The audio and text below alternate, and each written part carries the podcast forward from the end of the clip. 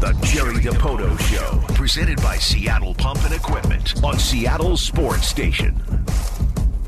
Well, let's do it. Jerry Dipoto uh, joins us every week at this time. And Jerry, I don't think the team's lost since we talked last. That's uh, usually a good sign. They're uh, playing some pretty darn good baseball, huh?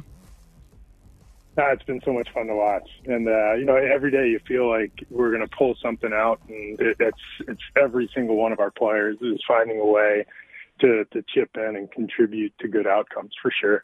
You know, it, it sort of got uh, lost after yesterday's fun wins, but I wanted to go back to the the two Carlos Santana games where you know he's a new addition, and you know he'd been hitting, and I, I, we've heard a lot about what he's done in the clubhouse and the veteran presence, et cetera. But seeing him with a couple of games in a row where he really contributed like that, what what kind of a lift was that for the team? A pretty big lift. You know, it's it, we obviously with the the looming suspensions at the time and and Ty France's injury, it was a, a pretty, I, I guess, looking back on it, a pretty pivotal addition to our team. And and the thing that that really find to have been difference making is the way our group, you know, the other 25 players, uh, embraced him in the clubhouse and how easily Carlos slid into the room and, became just a great resource for for so many of our players, you know, the, the young ones and, and the veterans alike. How, how much did you know about him personality wise before you acquired him? I mean, when you're acquiring a guy like that mid season, is it about his numbers and what you think he can do offensively? Or, or are you able to take into account and learn enough about who he is and what he'll be like in the clubhouse? Yeah, we, we had plenty of time. We, we've actually spent, you know, multiple years uh, with uh, the notion of, of wanting to have Carlos on our club. So you know, this dates back to, you know, maybe as far back as 2018 and certainly 2019.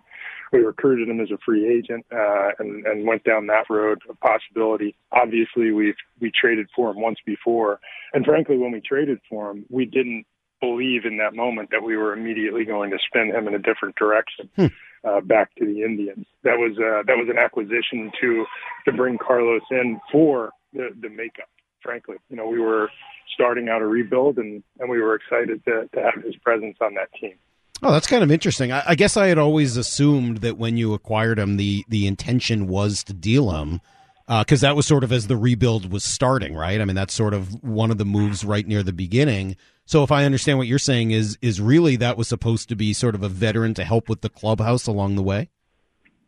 That's right. Know, when we when we made that deal, if you remember the timing, when we made that deal, we still had Robinson Cano. We had not yet made the you know the Jean Segura J.P. Crawford trade. Uh, that, that was all happening at the same time. You know, and and when Carlos came over with J.P.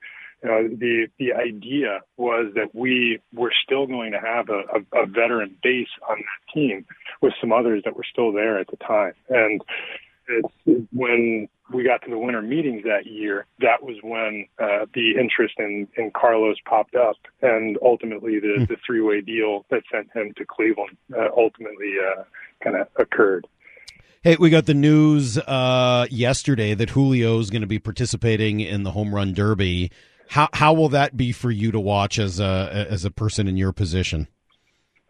I'm pumped. You know, he he he and his agent Ulysses Cabrera called me uh, on a Saturday before uh, the final game of our series with the Blue Jays, and, and told me that this was a possibility, and and they were wondering uh, what, what what we thought, what I thought, and I couldn't have been happier for him. I, I think it's an awesome opportunity for the rest of the, the baseball world, and and even non-baseball fans who tend to tune in to to the big events like that to get a chance to to familiarize themselves with, with Julio, his personality, and that home run contest with his smile and just the, whether he performs well in, in the event or not, I think you will people will embrace Julio's personality for sure. How, how could they not? I, I, mean, that's really the thing. I, I'm one of those people who gets a little nervous about players participating in stuff like this because of the you know the Bobby Abreu's and the judges and some of that stuff in the past.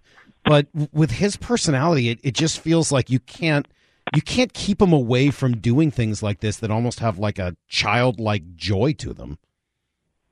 that's the thing is, is it falls in line so much with who Julio is, and and he hasn't shied away from the big moments, and he he hasn't melted in the spotlight. He's thrived, and and I, I think that for a player of his age, with with his energy and his passion for what he's doing, and and his general likability, there's and he bounces back so quickly.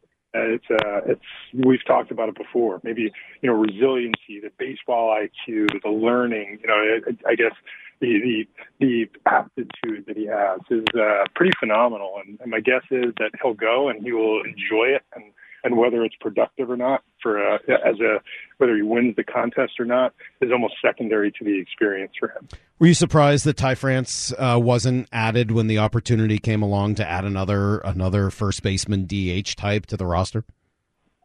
Yeah, you know, I was surprised he, he didn't make it the first time, and we all were. It's, you know, he was the, really the, the top performer among first basemen for the entire first half leading up to, you know, the injury he he suffered in Oakland, and and obviously I think that had an adverse effect here. You know, he he by WAR value the the WRC plus was north of 150 at that time, and so many positive contributions that he made. And and he was getting a lot of you know national play. And and I really do think that the big thing for Ty was that at at a time when the the voting was cresting and everybody was considering you know what to do with that team he was he was on the IL and and that's unfortunate because I do think he deserves to be there and, and frankly hope there's some outside chance that that he gets placed on the team.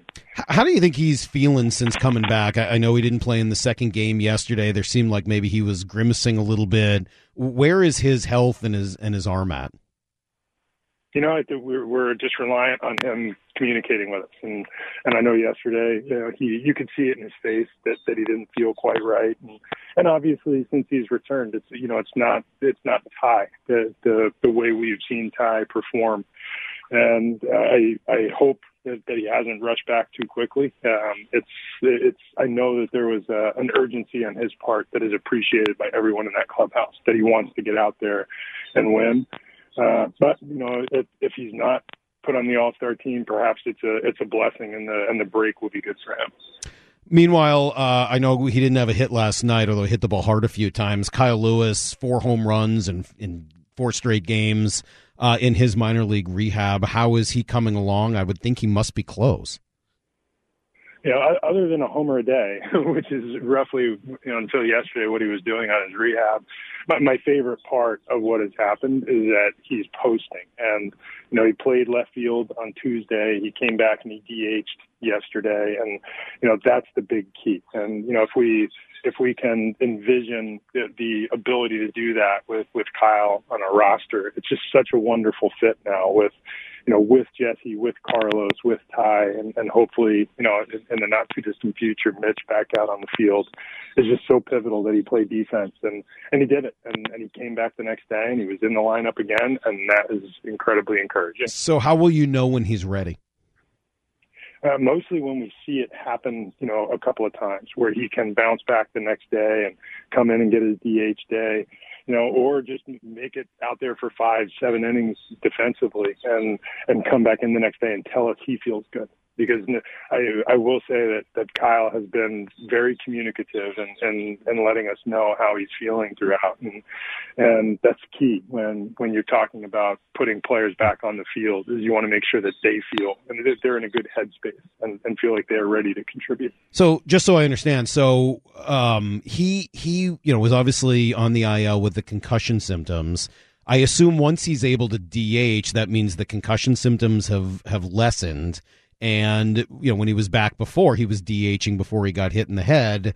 So, is it now a matter of making sure the knee can handle playing the outfield and responding? Is is that what you're now you know trying to to check on?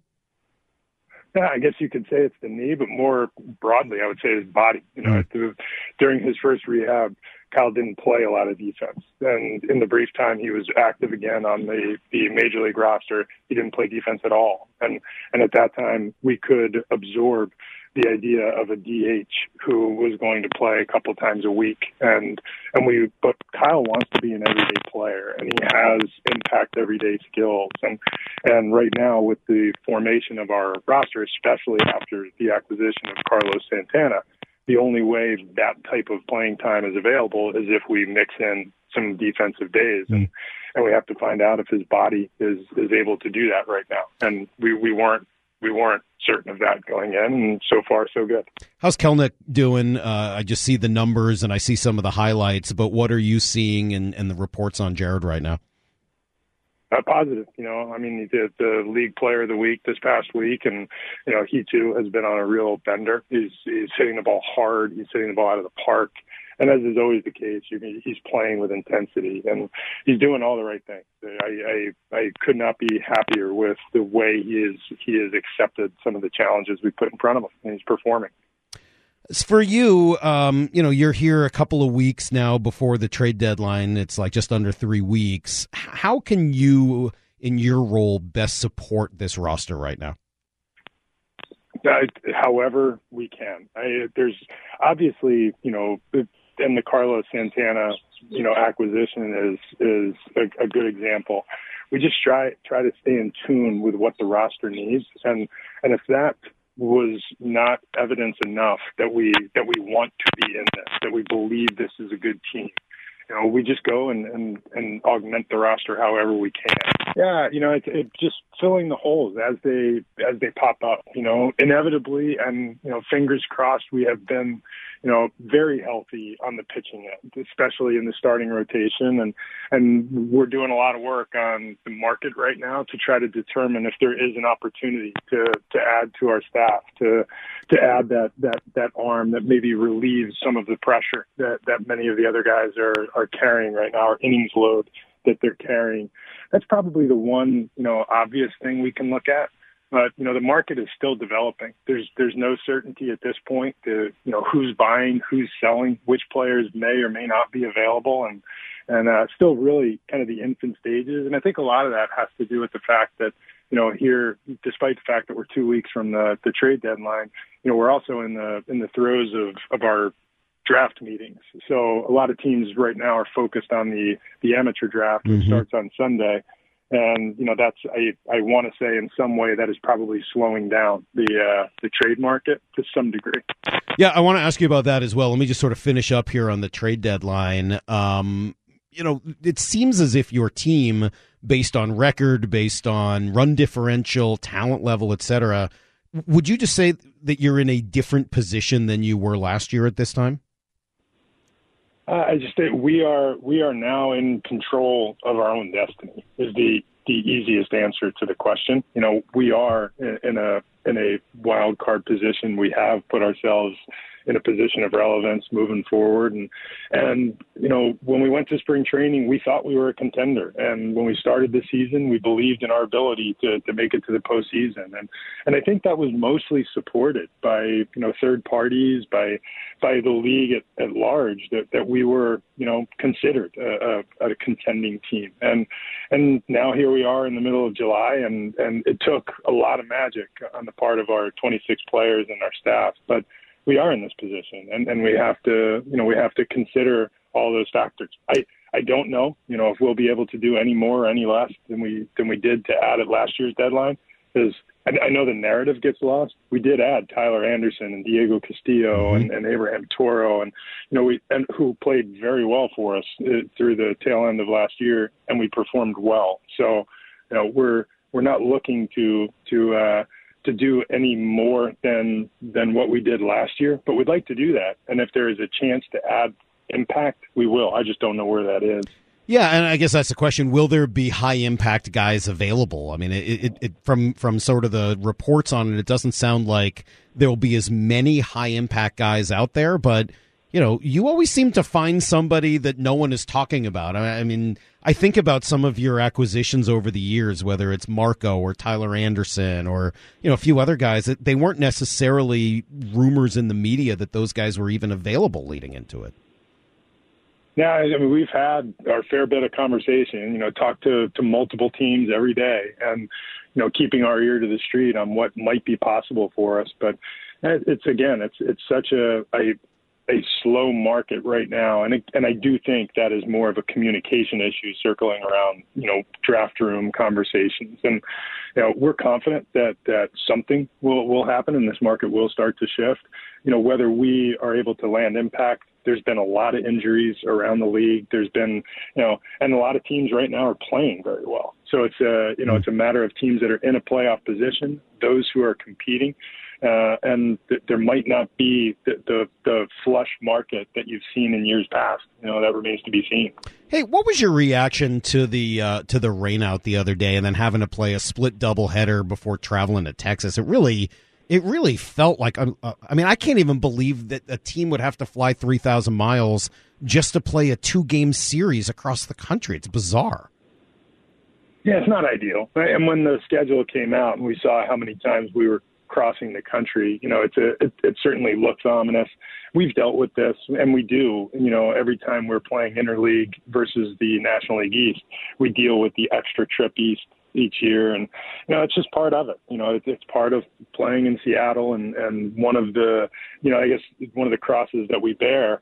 And I don't think our players are are are turned off by it. You know, once you get into the middle of the summer, you're in that grind, you just put your head down and you go. Mm. And and frankly, um, you know, I appreciate the fact that it, it comes with the the All Star break, you know, within view so that we can just focus on these four games with the Rangers and know that on the other end of it, you're going to get a little bit of a break physically. You know, last week I remember you saying that you know it would be helpful. You're, you're going to get Kyle Lewis and Mitch Haniger back, and that that has sort of the impact almost of making big deadline deals. But I found myself thinking as Jesse Winker hit those two home runs yesterday that a he's been out for for a week as well, and b you know you didn't get necessarily the full Jesse Winker in the first half what would it mean for the team if he is, you know, the guy that had the 900 plus OPS every year in Cincinnati moving forward? I mean, honestly, he has been for the last month or so. Yeah. You know, and sans his his suspension, uh, he was he, he was as hot as Carlos Santana.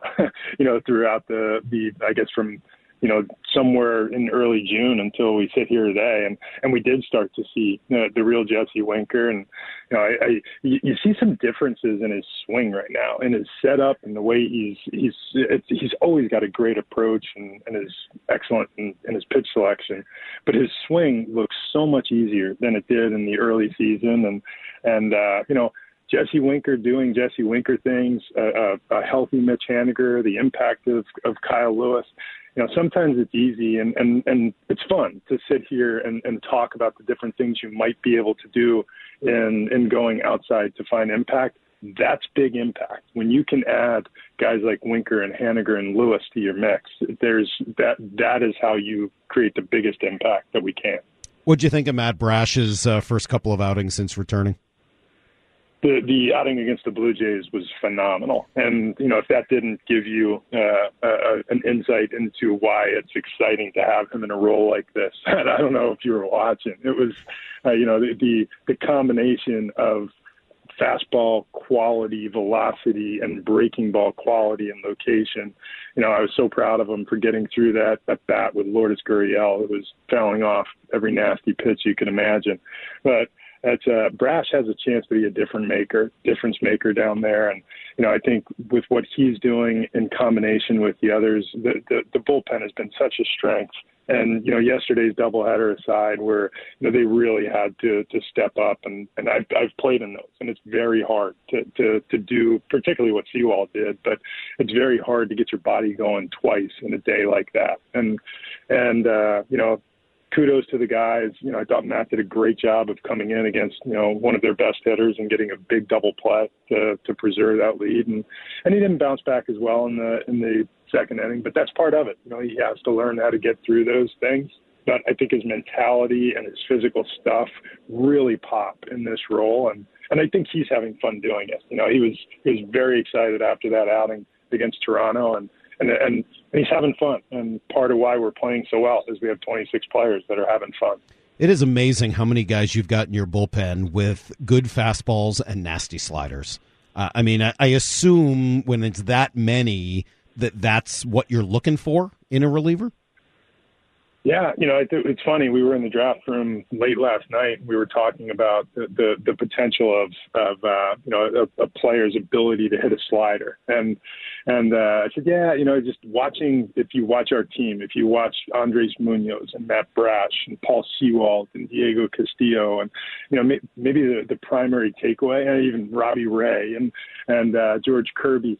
The primary takeaway when when you execute well above average sliders, nobody hits them. and right now, our guys are executing, and and we do. You know, I think every team in the league is looking for for pitchers who have that special fastball quality who can spin a breaking ball. That's you know those are key elements in, in dominating the the zone in this league, and and I think that that we have done a very nice job organizationally of helping young pitchers improve and especially improve their breaking ball quality. I laugh every time I see a, a changeup these days. Like, hey, look, there's a changeup. I forgot about those. Everybody just goes fastball slider, fastball slider, and you got some guys who really do it well. Sorry about the technology issues. I think we've got them fixed now. Next week we promise to be better. Enjoy the All Star break, and we'll talk to you then.